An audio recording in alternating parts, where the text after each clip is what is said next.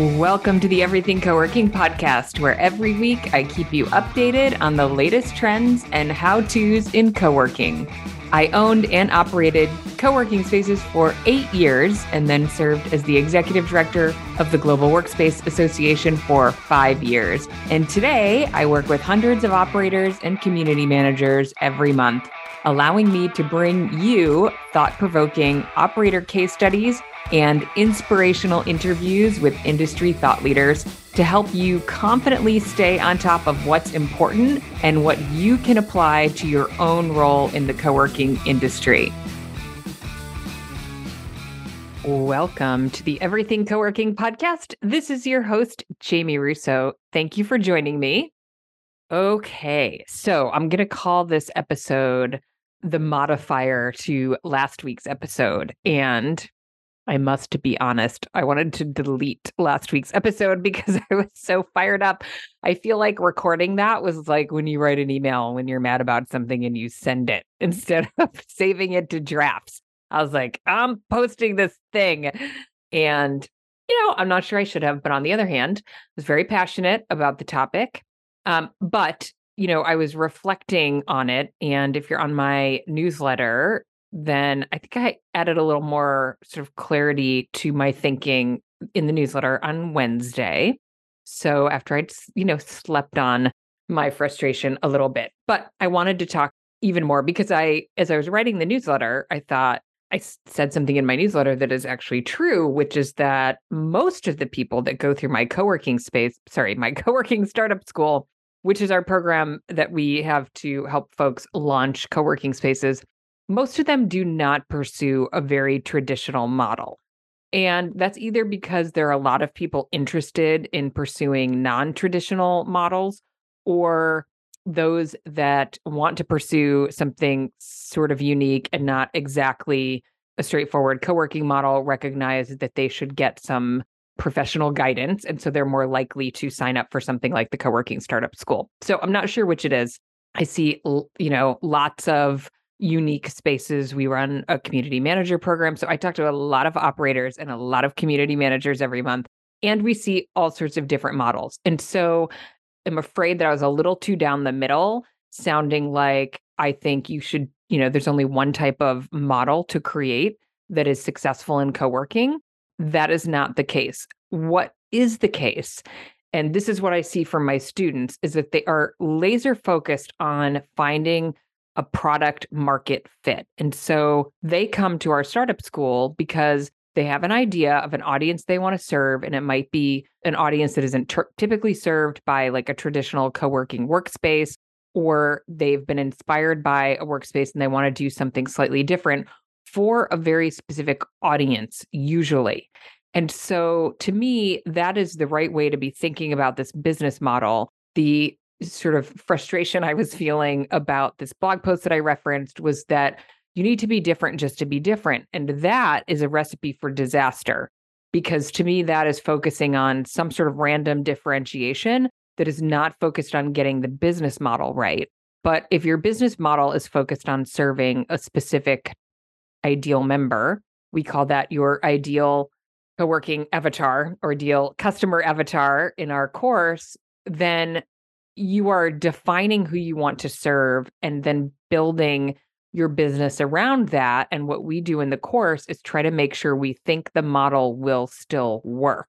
And in my email version of my, you know, sort of rant from last week was basically that look, there is a very specific model that tends to work really well if you are optimizing for profit which some people are doing. And so we know what that looks like, and we can help you pursue that in our startup school. And we certainly see that. And that's sort of easy for me, right? Because then I just have to help you make sure you find the right location. And then we help you figure out what is it that optimizes that model. But we get lots of folks who are not interested in following sort of that traditional model that we know tends to work really well in terms of you know making sure there's there's profit every month and so there's just more risk in that approach.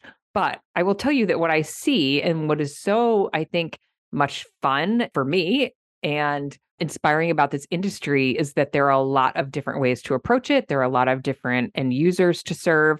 And that's what I think is also exciting about our industry is that most markets, and that's, you know, part of my what I was trying to get across on my last episode is most markets are still wildly underserved by great third workspaces that you just need to figure out what that market needs and you can still do a pretty simple like 10,000 square feet, 15,000 square feet, 60% offices, 40% open space or offices and meeting rooms and sort of closed space, 40%, you know, flex space, cafe space, that kind of thing. Get a really great location, get a really great lease, and do really well. Again, lots of folks are interested in something more unique. So I talked about this a little bit with Alex from Proximity on the podcast a few episodes ago. We just kind of spitballed a little bit about like what does he see people doing in the marketplace? And, you know, I wanted to reinforce that if you're working on something that doesn't sort of line up with the like really traditional model, I am definitely not saying that that is wrong, but make sure you do all the due diligence, make sure you really understand what makes the model work. This is what I kind of tell my students like, look, here's what works really well and here's what we know is really profitable. So, if you're going to deviate from that, let's figure out how you're going to sort of make up for that. What is it that you're doing in your model that will help you to be financially sustainable? Because while profit may not be everyone's motive, almost everybody needs the model to not lose money. So, we don't want that. And that's, you know, what I really care about you know that's you know why i get into this is because a lot of you are you know raising money um, using your personal savings this is a business that often comes from personal bank accounts and so we need to get that right so i have folks in my i was just thinking like you know what i'm going to scan through my startup school list we see a lot of and um, alex and i talked about this a lot of like medical therapy concepts we're seeing a lot more of that come through we have folks that are interested in serving very specific populations. I've mentioned this a couple times. We have a group doing attorneys. I have a woman who's interested in helping people be closer to their faith at work. We have co-warehousing. We have a I won't like get into everybody's personal business, but I have someone who's on an island who's building this beautiful ecosystem that will kind of support the locals on an island where there's a lot of like remote work and tourism. So she's creating a workplace, a place for retreats. It's on a farm. It's amazing. She's amazing.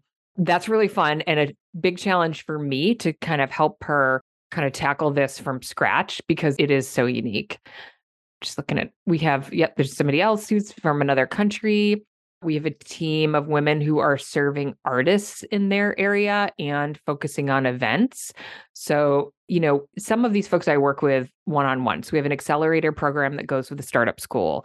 And that's usually when I can really dig into people's pro formas. We don't usually do a lot of pro forma work in our group calls, but when I can get in deep and work with folks, they add on, you know, this accelerator aspect. Then we dive into their pro formas and they just are super confident about their product market fit and they're, you know, being really thoughtful about who they're serving and exactly what these folks need. And actually, the woman I mentioned who lives on an island, she just did a survey. I always tell my students to, you know, sort of validate, understand what people are looking for. She got 100 responses in like a day. I was like, oh my God, record setting. It was amazing. I'm just looking for, oh, we have, I see folks here and there doing spaces that are also serving, again, the religious theme, like okay, churches only get used, you know, sort of on the weekends, really underused, and people want to bring, you know, that community and that faith aspect into more directly into the community. So I have somebody who just launched, I think he's in Ohio, and it is sort of part place where he can host it. He's a pastor, he can host his services on the weekends and do evening groups, and then also have a workspace in a place for community events. So he probably is also not 100% focused on generating profit. He wants a place that makes a really big impact for the community, but he also doesn't want to lose money, right? We have a woman in another small market. She's awesome. I'm going to get her on the podcast. She is working with entrepreneurs in a smaller market and she does coaching and really kind of like, I would say, economic development focused. And so her space is really for the people that she works with and the broader community and like I said, I'm hoping if you know who you are, I'm going to talk you into being on the podcast. and yeah, a couple more medical folks. I mean, we just like super interesting across the board women focused two female focused spaces, two quite different, one smaller, one very large, one that has a great niche. I'm not going to give away their niche. It is sort of government based. I work with them one on one also. So just really across the board, folks doing applying the shared space community workspace model to niches or serving folks that they already serve and they need space for that. Oh, we just had someone finally open. She's been working, Dina Saunders, and I think she's Green Pines Media. I also want to have Dina, if you're listening, please come on the podcast.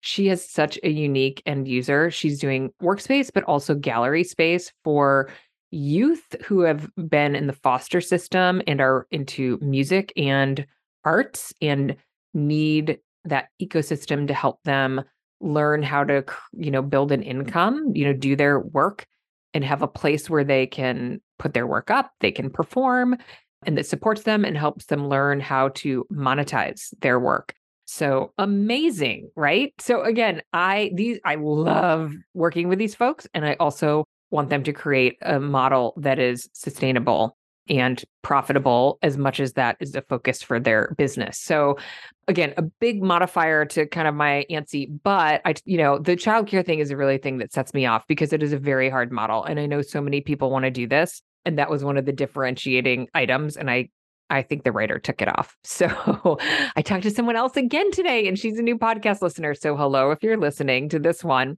And I feel like I'm like the bubble burster when people bring up this topic, but it is hard and I have done due diligence on this. I have spoken with people who help people launch daycares and they walk me through why it is so hard. It's a very, very hard model. And every time I bring this up, somebody, you know, really wants to do it, but there's a lot of evidence that it's just very hard to do for co-working spaces. So I'm not saying, and you know what, if you're listening and you have a profitable arm of your shared workspace that is, and I know some folks do. So Pillar Co-working was on the podcast.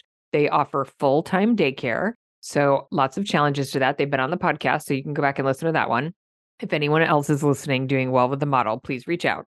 But you know, you have to tread really carefully. And I, it's not my job to coach people out of ideas, but it is my job to help people understand the risk that they're taking. You know, I can't make decisions for folks. The decisions are ultimately yours to make. But I want you to do your due diligence and understand exactly you know sort of the risk you're taking in terms of deviating from what we know is you know a profitable model and easy to recruit for and easy for the end consumer to understand you know i talked to somebody else today in a smaller market and i walked him through like you know what you might have some educating to do because you are in a market that probably doesn't know much about co-working so know that you're going to have a little bit of a heavier marketing lift so i just always want people to kind of go into the risk that they're taking eyes wide open. And it's hard to talk entrepreneurs out of things that they're passionate about. I also would make sure to be clear that I think the exciting thing about this model is that you could have two spaces that are 10 to 15,000 square feet with 60 to 70% enclosed office space and some flex space that are entirely different, right? One could be more formal, more conservative. One could be like industrial chic. One could be for women. Okay, I had a woman and I have not met her yet. So, hello, if you're listening. She joined our academy and her space has like a Cinderella coach in it. It is fabulous. That's the only word to use. It's whimsical, fabulous. I don't know. I cannot wait to meet her because I can only imagine how exciting she is as a human. So, you no two spaces are alike, right? And so I think there's so much room for being different, but making sure that we're not being different for the sake of d- being different. We're being different for the sake of attracting our ideal customers and making our business model work. And when I say business model work, again, you know what your profit goals are and you hit those, you know, maybe not in the first year, but once you get kind of stabilized is the word I'm looking for, then we want the model to look like you expected it to. And if you are doing crazy things just to be different, but you can't monetize the the value of that difference, that's where I get concerned. But we're still in a space where you know, folks, I mean, I don't even have a co-working space in my town. I was walking with my family yesterday as a national holiday for here for in the US for those who President's Day. And so we went out to lunch. I did a call with Bulgaria in the morning and then I did a call with the community manager group for the Flexible Workspace Association in Australia in the afternoon. So I did some work with folks who don't celebrate President's Day, which is kind of fun. But anyway, we were walking and there's a new, brand new, beautiful commercial building. And actually, I need to send it to Mara Hauser. Mara Hauser, if you're listening, I need a co working space. I need a 25 North in that building. If anybody else is listening who would like to go in there, I'm hoping there needs to be a co working space on the third floor. It's beautiful brand new building, nice and modern, and like really tall ceilings. I can tell on the third floor with tons of windows. So we don't even in my immediate town don't even have a co-working space, and we could probably use three of them for different focuses, maybe more. And so there are lots of places that are still open to fresh ideas that are slightly different and attract people who want something slightly different out of their workspace. And there's just unending opportunity for that still. So what I want to say is that what I want for you, if you're working on a space or expanding your space, is I want you to get the model right. Lots of people do not.